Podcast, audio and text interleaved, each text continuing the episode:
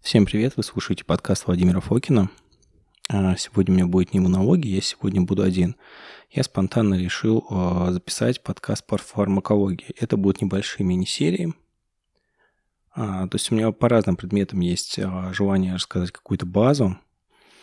Вот здесь будет, в общем, сегодня будет выжимка по, в общем, способам классификации лекарств, просто без воды, и фармакокинетика – то есть я вам попытаюсь в формате Супер Экспресс дать самое главное по фармакокинетике.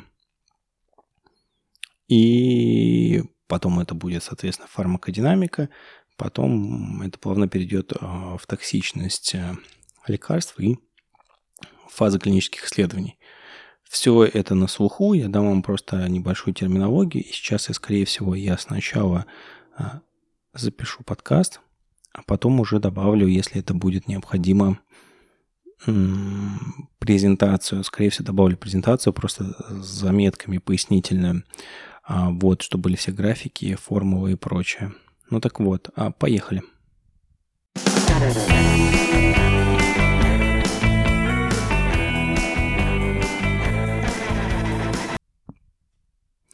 Итак, начнем. А, давайте предложу вам несколько классификация лекарств. А, ну, например, их по-разному можно классифицировать, просто важно, чтобы вы понимали а, в общем целом. Например, есть такие, то, что называется модальности лекарств. Здесь две больших группы.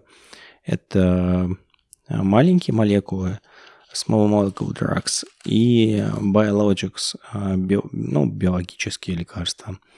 Маленькие молекулы, это они, как правило, маленькие, их размер, как правило, там меньше 900 дальтон.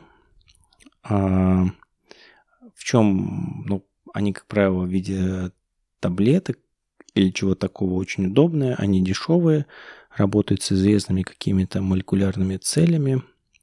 Ну, это большинство наших лекарств, это 80% лекарств.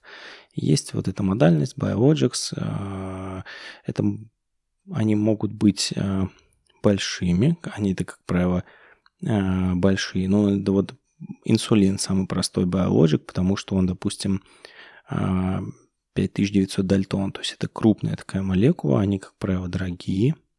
Из-за того, что они такие крупные, они так просто вот вам изо рта в кровь не попадут, они, как правило, вводятся инфузиями внутривенными или инъекционно. И это, как правило, новые подходы к лечению, что-то новое прорывное, как сейчас вот все вещи, которые заканчиваются на МАП, моноклональные антитела. А следующее, всего будет три. Следующая классификация, которую неплохо бы знать, это, ну, скажем так, а, ну, просто вот такая походная классификация. Вы можете молекулу называть своей а, химической формулой. Это, например, один фенилпропан 2 амин, то есть это амфетамин, да. Это можно называть по механизму действия. Это может быть симпатомиметик. Можно категоризировать по болезни, э, какому-то расстройству, которое он лечит, в данном случае это нарколепсия, и по терапевтическому эффекту, то есть в данном случае это стимулирующий препарат. Важно просто, что когда вы сводите несколько лекарств вместе, у вас была одна и та же классификация, и вы сравнивали мухи с мухами, котлеты с котлетами. Что еще важно, может быть, знать? В данном случае это классификация структур, механизм действия, какую болезнь лечит, и от чего помогает. А какие имена-то нужно знать? Химическое название, вот оно обычно такое сложное, еще более сложное. Есть еще э, генерическое название, то есть международное непатентованное э, наименование МНН у нас по-английски это АНН. Оно дается на определенной фазе клинических исследований. Мы а, поговорим позже.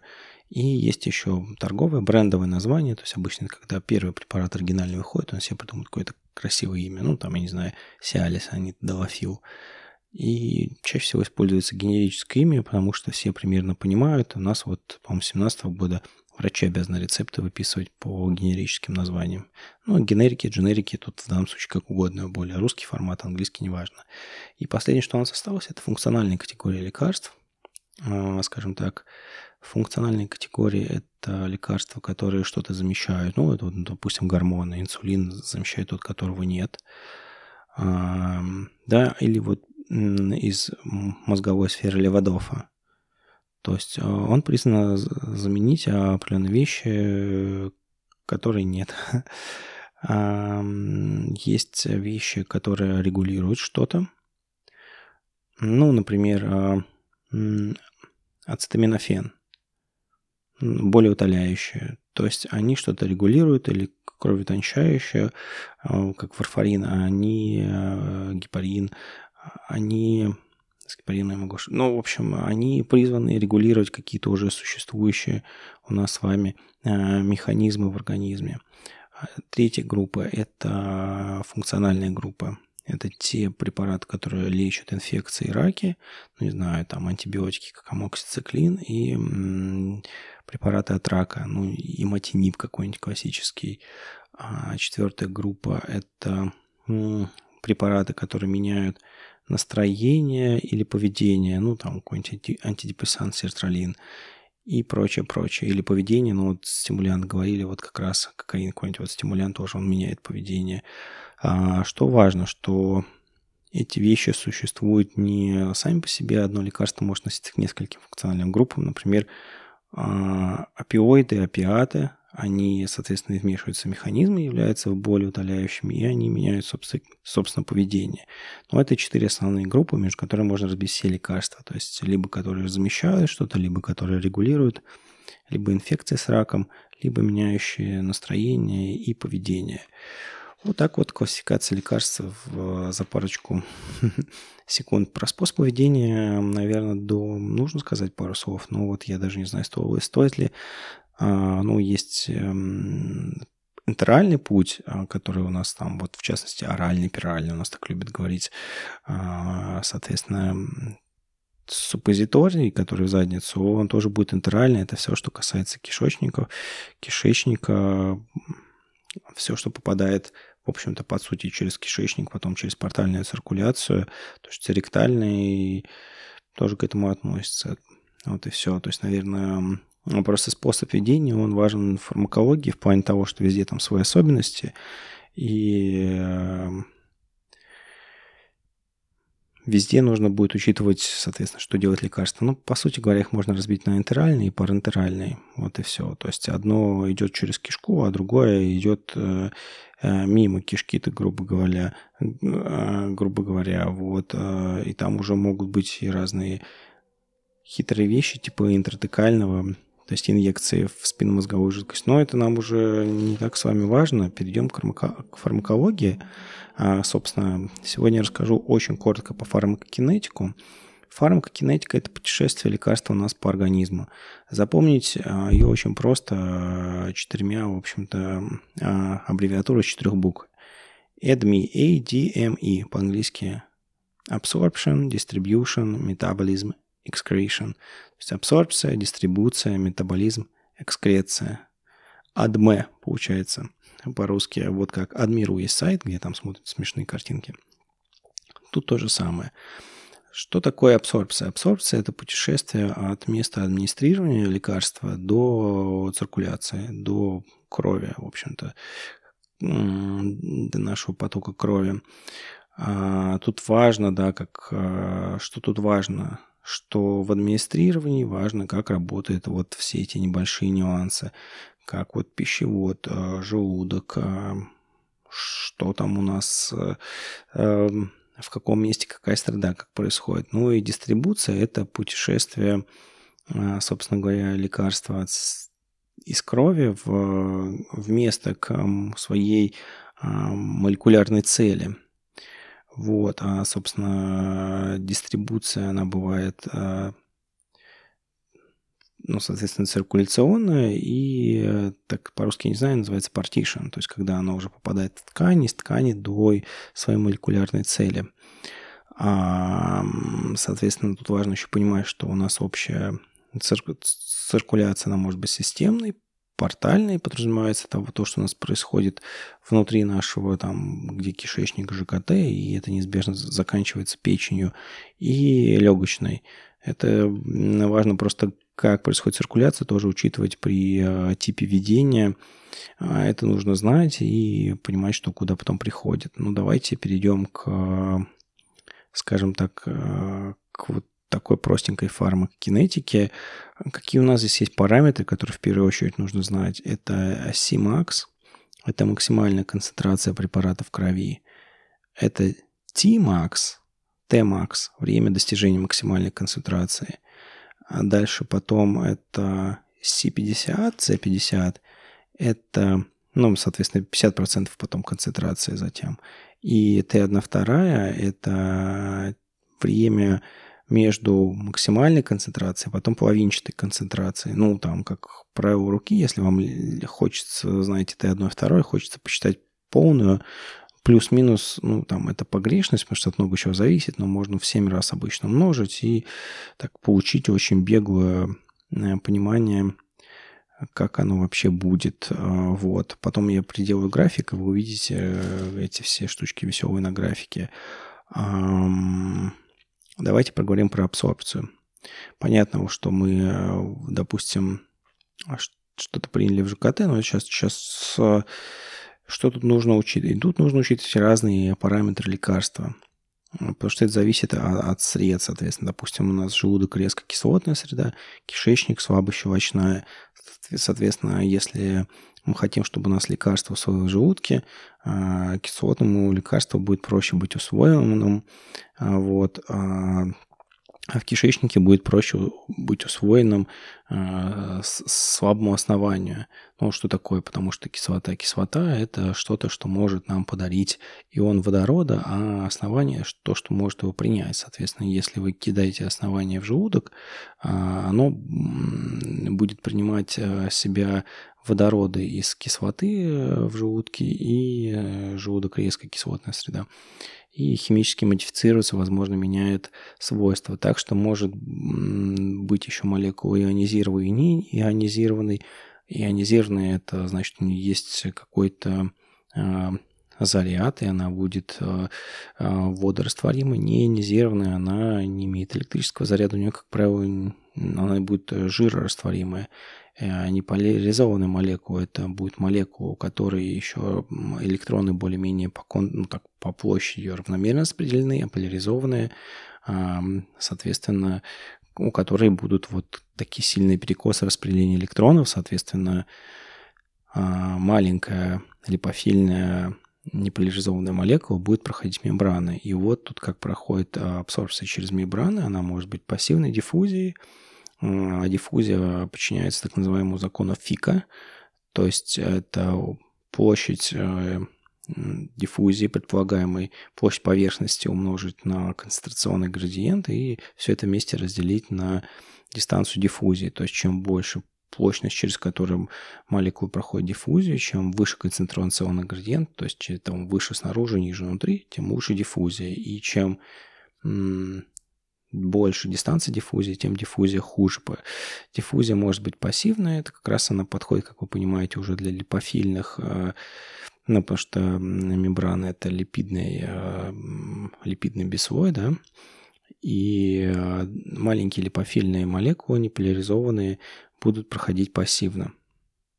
А есть еще так называемая facilitated diffusion, то есть фасилитированная диффузия, она проходит ну, как правило, через какие-то клеточные транспортеры.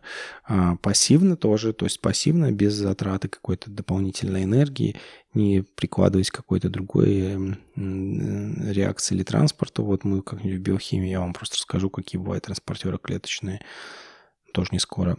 И есть еще а, активный транспорт, ну, когда что-то тратится, или вместе чем-то молекула заходит, или э, что-то выплевывается молекула, друг, одна выходит, а нужная заходит. В общем, ну, там диффузия бывает активный или пассивный, соответственно, на пассивный может рассчитывать только маленькие липофильные молекулы, не поляризованные. А, соответственно, активная но не активная, а facilitated diffusion, то есть такая диффузия с помощью, она уже использует различные, собственно, ну, такие, как бы сказать, мембраны, порталы, просто оно тоже проходит без траты, оно подходит для более крупных липофильных молекул, а уже э, различные гидрофильные, заряженные молекулы, ионизированные, они проходят, э, попадают активным образом, скажем так, только так. Есть еще такой термин, как биодоступность. Биодоступность – это, в общем, концентрация в плазме разделить на в общем-то, на размер того лекарства, на объем лекарства, которое мы дали. Ну, соответственно, у, у перорального способа введения, интерального в любом случае это не будет 100%. У биодоступности, у внутривенного введения, соответственно, 100%. Ну, приходим уже, абсорбцию уже так высо, обсосал, даже слишком долго. Что такое дистрибуция? Дистрибуция – это а, как раз вот распространение от плазмы до вот места, до молекулярной цели этого конкретного лекарства. Оно может быть э, дистрибуция циркуляционная, когда просто по крови у нас путешествует, и партишн, когда оно из ткани э, попадает к молекулярной цели.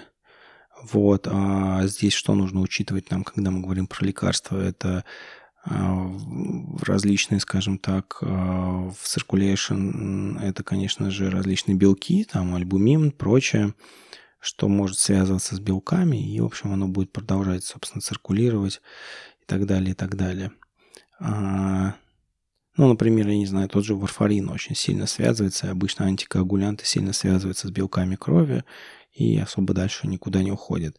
И нужно учитывать барьеры, такие как гематоэнцефалический барьер и эм, плацентарный барьер, очень плотные барьеры, которые тоже накладывают дополнительные ограничения на дистрибуцию нашего лекарства по организму. Вот э, если коротко, еще что важно понимать, что если раз, различные э, такие, то, что называется по-английски compartments, э, отделать нашего тела, и плазма – это малая лишь часть нашей жидкости, это там, грубо говоря, 5% вот этих compartments, интерстициальная тканевая жидкость – это процентов 15, внутриклеточная жидкость, это процентов, наверное, 35, есть еще там условные 20% жира, есть а, трансклеточные жидкости, так, такие, например, спинномозговая, которая находится у нас синовиальная жидкость.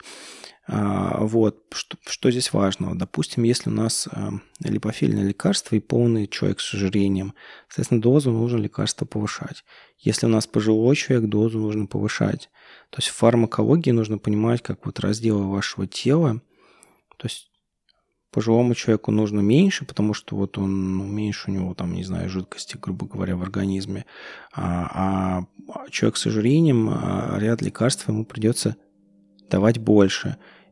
Или наоборот, э, там, э, грубо говоря, если мы считаем лекарства коагулянты, которые по организму не распространяются, нужно будет считать не на а, полную массу, а на сухую массу.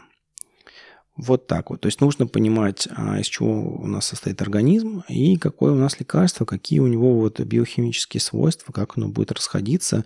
Я понимаю, что большинству людей это в принципе особо не надо, но, какой-нибудь анестезиолог без этого человека просто убьет. Очень важный термин – это volume of distribution. Это объем а, распространения по телу. Это теоретическое значение.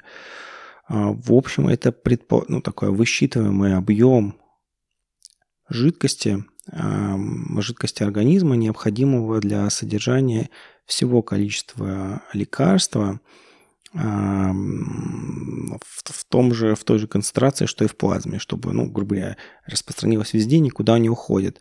Просто volume of distribution считается очень простым. Он как раз а, объем лекарства, который мы дали, делим на концентрацию в плазме.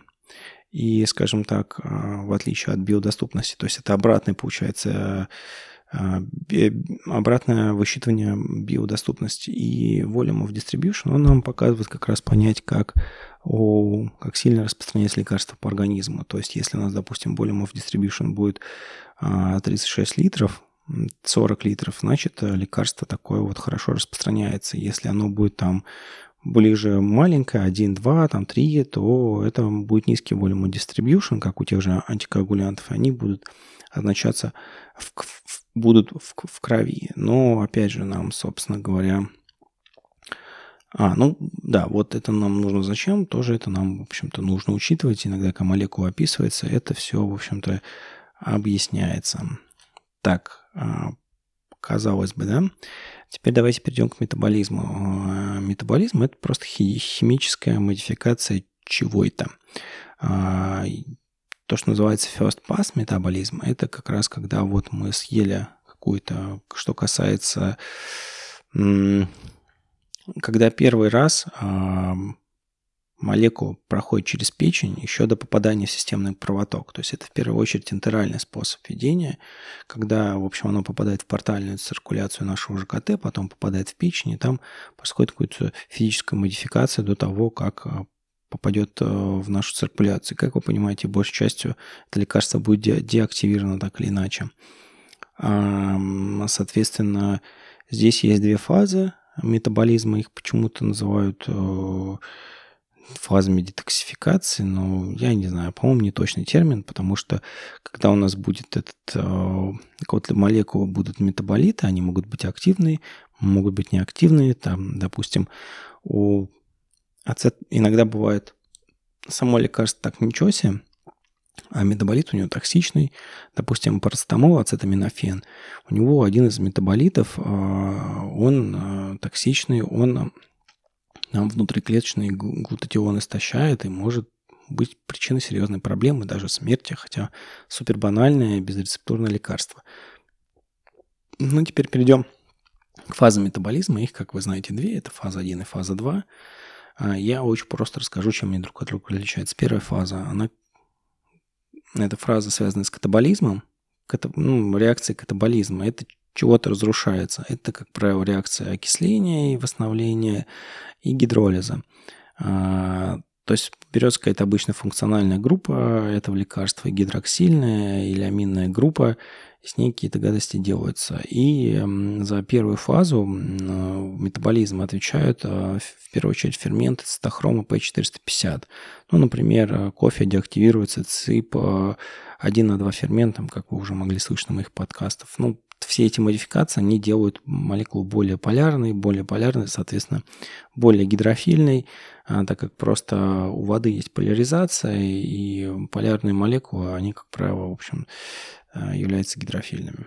А, есть еще вторая фаза реакции печени. Это уже анаболические реакции, это синтез чего-то, в данном случае это конъюргация. Так, например, билирубин у нас конъюргируется, и ферменты, которые за это отвечают так называемые трансферазы. Как вы помните, UGT1A1 – это, в принципе, трансфераза, то есть в ходе появляется там вот э, глюкоронат, как в случае с билирубином, может быть ацетат, сульфат, другие соединения.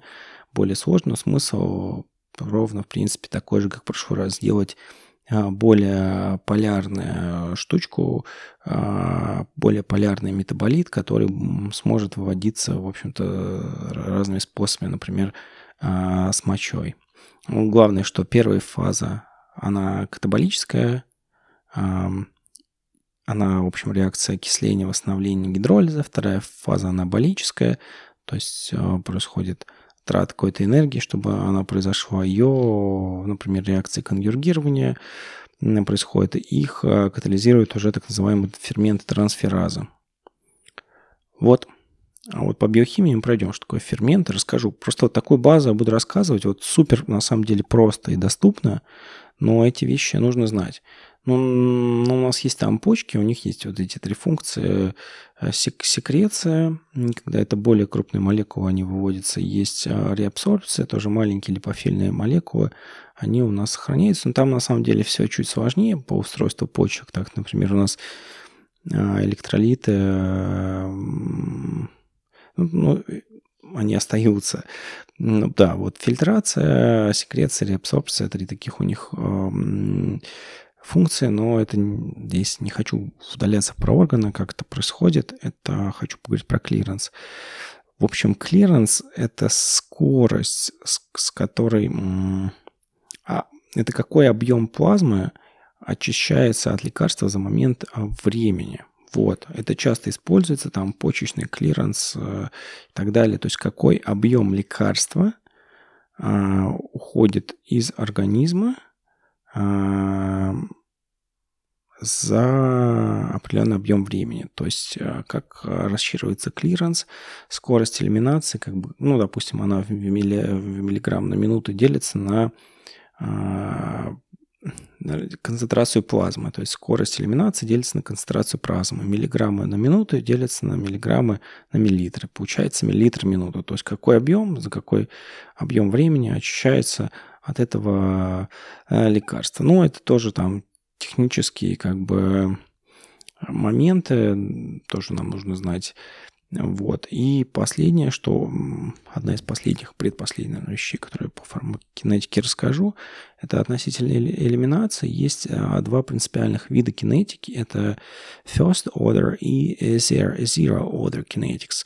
То есть э, кинетика первого порядка и нулевого порядка. Что такое кинетика первого порядка? То есть чем больше ты в организм закинете, тем больше будет а, скорость элиминации. Ну, это большинство лекарств на самом деле такие это хорошо. То есть у него Т1 вторая будет постоянной. То есть, э, ну там, Т50, С50 и С25, ну, грубо говоря, от С max до С50 и от С50 до С25 а, скорость будет такая. Если вы изобразите на графике, будет такой, вы увидите такой немножко вогнутый график, то есть а, уполовиниваться лекарство в крови будет примерно за одно и то же время. Вот. А есть еще кинетика нулевого порядка, Zero Order Kinetics. А, это лекарство, которое элиминируется с определенной скоростью. Если его закинете слишком много, оно все равно будет элиминироваться с определенной а, скоростью, там обычно будет какие-то ограничивающие скорость фермента или ресурс организма, и оно будет всегда вот только с определенной скоростью. Вот с этим, в частности, связана токсичность ацетаминофена парацетамола. Там один из его метаболитов, он э, деактивируется в том числе не без помощи глутатиона, приводит к истощению запасов глутатиона. И если мы закинем ацетаминофена слишком много, то а, он все равно будет вводиться с той же скоростью, вот с максимальной той скоростью, с которой может быть, потому что у него кинетика нулевого порядка. Поэтому, когда мы используем а, кинетику эм, э, нулев... лекарства с кинетики нулевого порядка, нам трижды нужно быть осторожным, трижды. То есть, ну, например, кинетика первого порядка у нас половина лекарства вводится за час. Вот. Кинетика нулевого порядка у нас там 20 миллиграмм вводится за час. То есть в одном виде у нас объем, в другом виде у нас какое-то конкретное количество, больше которого не может. И объем, соответственно, чем больше мы насыпали, тем больше ушло. А в случае кинетики нулев, нулевого порядка так не работает. То есть, вне зависимости от того, много мы зальем или мало, у нас всегда оно будет э, выбиваться, вводиться с, определенной скоростью. Вот, в общем, кинетика нулевого первого порядка, это очень важно знать именно применяя лекарства. То есть, когда мы с вами говорим, а, допустим, про кучу БАДов, вот я сейчас даже не касаюсь фармакодинамики, давайте мы будем понимать, что у всего этого есть своя абсорбция, свой метаболизм. А вдруг да, вся эта дрянь э, деактивируется теми же э, цепферментами, вот. А вдруг а, эта деактивация увеличит э, скорость, э, точнее, увеличит концентрацию Например, биоперин добавляют в БАДы иногда. Я вообще строго против этого, чтобы подзагрузить нам вот эти ферменты первой фазы метаболизма печени и увеличить время, время соответственно, ну, то есть не, не время, а получается, ну, время метаболизма экскреции увеличить концентрацию искусственно так в плазме. Можно, это потенциально может привести к токсичности. Вот. И, наверное, последнее, что я могу хочу сказать, это, наверное, подходы есть разные к э, дозированию. А есть, э, в общем, если мы посмотрим на графики, у нас есть некая токсичность, когда у нас слишком много препарата, у нас есть терапевтическое окно, и у нас есть э, субтерапевтическое окно. То есть прям если мы можем потреблять, в принципе, два таких подхода, такое разумное количество, то есть загрузиться загрузочной дозы, если она есть, а потом поддерживать концентрацию лекарства вот в этом терапевтическом окне, когда э, меньше у нас э, гадости, то есть меньше токсичного эффекта, и, с другой стороны, выше субтерапевтического окна. А с другой стороны, э, есть способы ведения, когда мы э, загружаемся большими количествами, и они сразу переходят этот объем в, в токсичную уже вот дозу, а, но потом они резко падают и потом уходят уже вниз, и вот мы так поднимаем пум наверх токсичную зону, оно, то есть большую часть времени лекарство так или иначе находится в терапевтическом окне, но оно то чуть-чуть зайдет в токсичную зону, но это не должно быть проблем, то падает ниже терапевтической. Так, в общем-то, ну, не знаю, внутримышечные лекарства могут быть. То есть, допустим, э, не знаю, даже какой-нибудь мужчине тестостерон вводите, сначала будет пик, потом будет вот будет терапевтическое окно, потом уйдет на спад, ну, если там все правильно подгадать. И, в общем, вот эти волны, на самом деле, тоже нужно учитывать. А вот фармакокинетику лекарства нужно учитывать, как оно вообще, как оно попадает, как оно расходится по организму, как а, оно метаболизируется и как оно выводится. Все вот эти четыре параметра вам нужно учитывать, поэтому я немножко в шоке, когда сейчас выписываются там по 20-40 бадов, и я понимаю прекрасно людей, которые и их не потребляют. Одно дело, если там еще плюс-минус какие-то изученные вещи, типа э, витаминов, то они могут сильно друг другу противоречить. Другое дело, если это какие-то травы-муравы, где мы, в общем, могут быть потенциально очень интересными, но мы не знаем а, весь молекулярный состав. Ну вот это фармасложный раздел, фармакокинетика. Изи, скажем так. Очень просто. Дальше мы разберем а, фармакодинамику, но вот когда у меня будет настроение, я вам расскажу про различные рецепторы, какие они вообще бывают. То есть это совершенно точно сейчас уже будет перегрув. А, расскажу вообще, через что работает, расскажу, расскажу а, какие есть, что такое агонисты, антагонисты, что такое обратные агонисты. Расскажу кучу разных, думаю, терминов, пробегусь, что такое KD, что такое KE, что такое EMAC, что такое efficacy, эффективность, ну, прочее, прочее, прочее, что такое на лекарство. Ну, в общем, фармакодинамика – это то, что происходит уже на месте, когда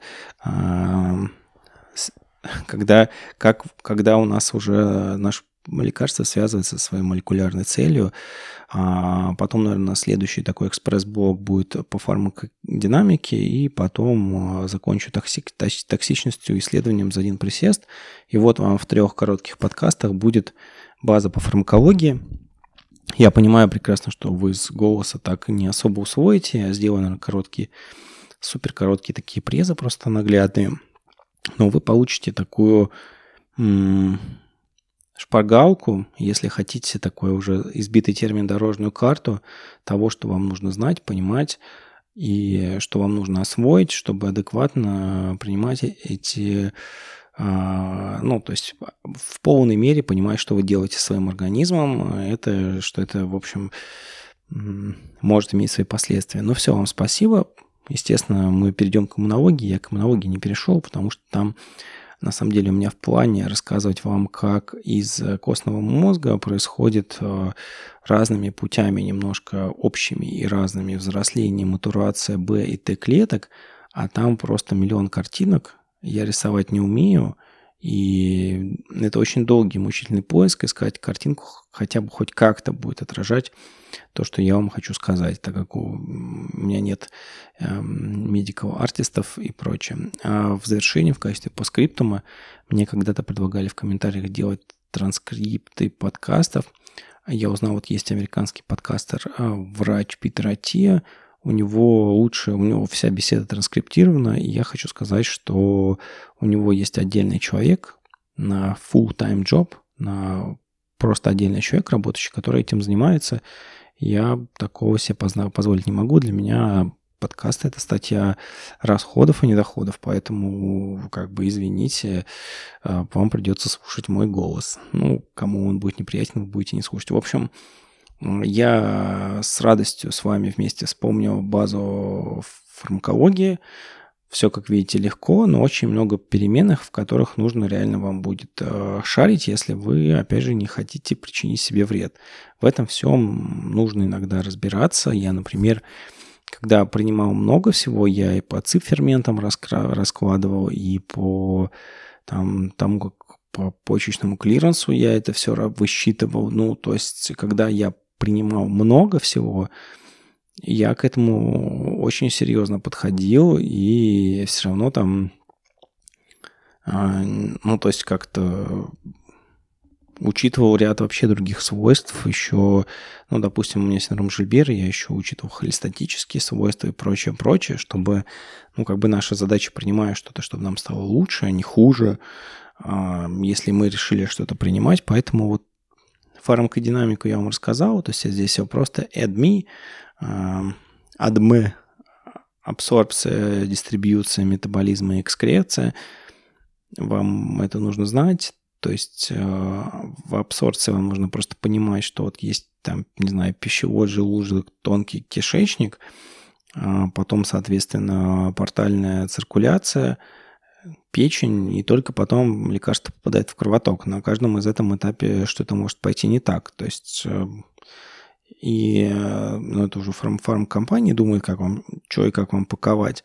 То есть, допустим, есть хорошо известные вещи, которые почти не попадают в кишечник, ну, допустим, куркумин.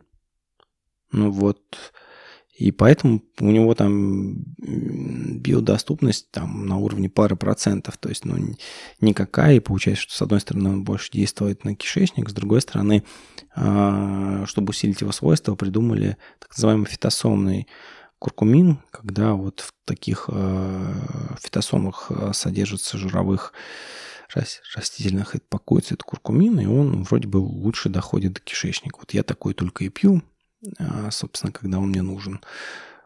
Вот, а, соответственно, дистрибуция – это то, как распространяется по организму. Здесь нужно понимать, что может быть связь с белками крови совершенно разная. И может разлететься по организму, а может не разлететься. Опять же, где разлететься? И тут, опять же, зависит от лекарства, как вот просто считать. Где-то нужно учитывать жирную массу и повышать лекарства, где-то наоборот, массу жирную не нужно учитывать и убирать. Все зависит от конкретно этих свойств, а, химических свойств лекарства. Нужно правильно понимать, кто мы, и уметь подгонять под себя свой организм, и не использовать, когда увидите какой-то, не знаю, боже упаси, кто-то выкладывает протоколы лечения какие-то или чего-то там. Все подбирается под специфики вашего организма, как вот в анестезиологии. Все вот люди, которые эти знания у них живые должны быть, это анестезиологи, потому что, э, ну там, если он четко все рассчитает, он человека разбудит э, через 5 минут после конца сложной операции. Потом у нас остается метаболизм, это как раз э, химическая модификация, а в Соответственно, вам нужно понимать в дистрибуции такой параметр, как volume of distribution. Это получается, что у нас там деление принятого на то, что у нас концентрация в плазме, и если большой, значит, лекарство распространяется по организму. Если он маленький, значит, лекарство особо не расходится по, органи- по организму и находится в плазме. Но вот я замучил вас антикоагулянтами, но просто хороший такой пример.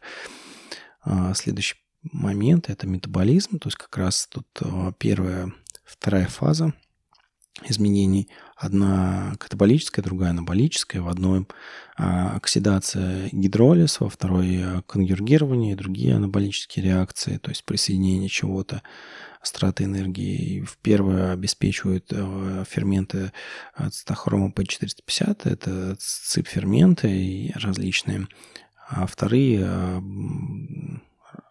разные трансферазы.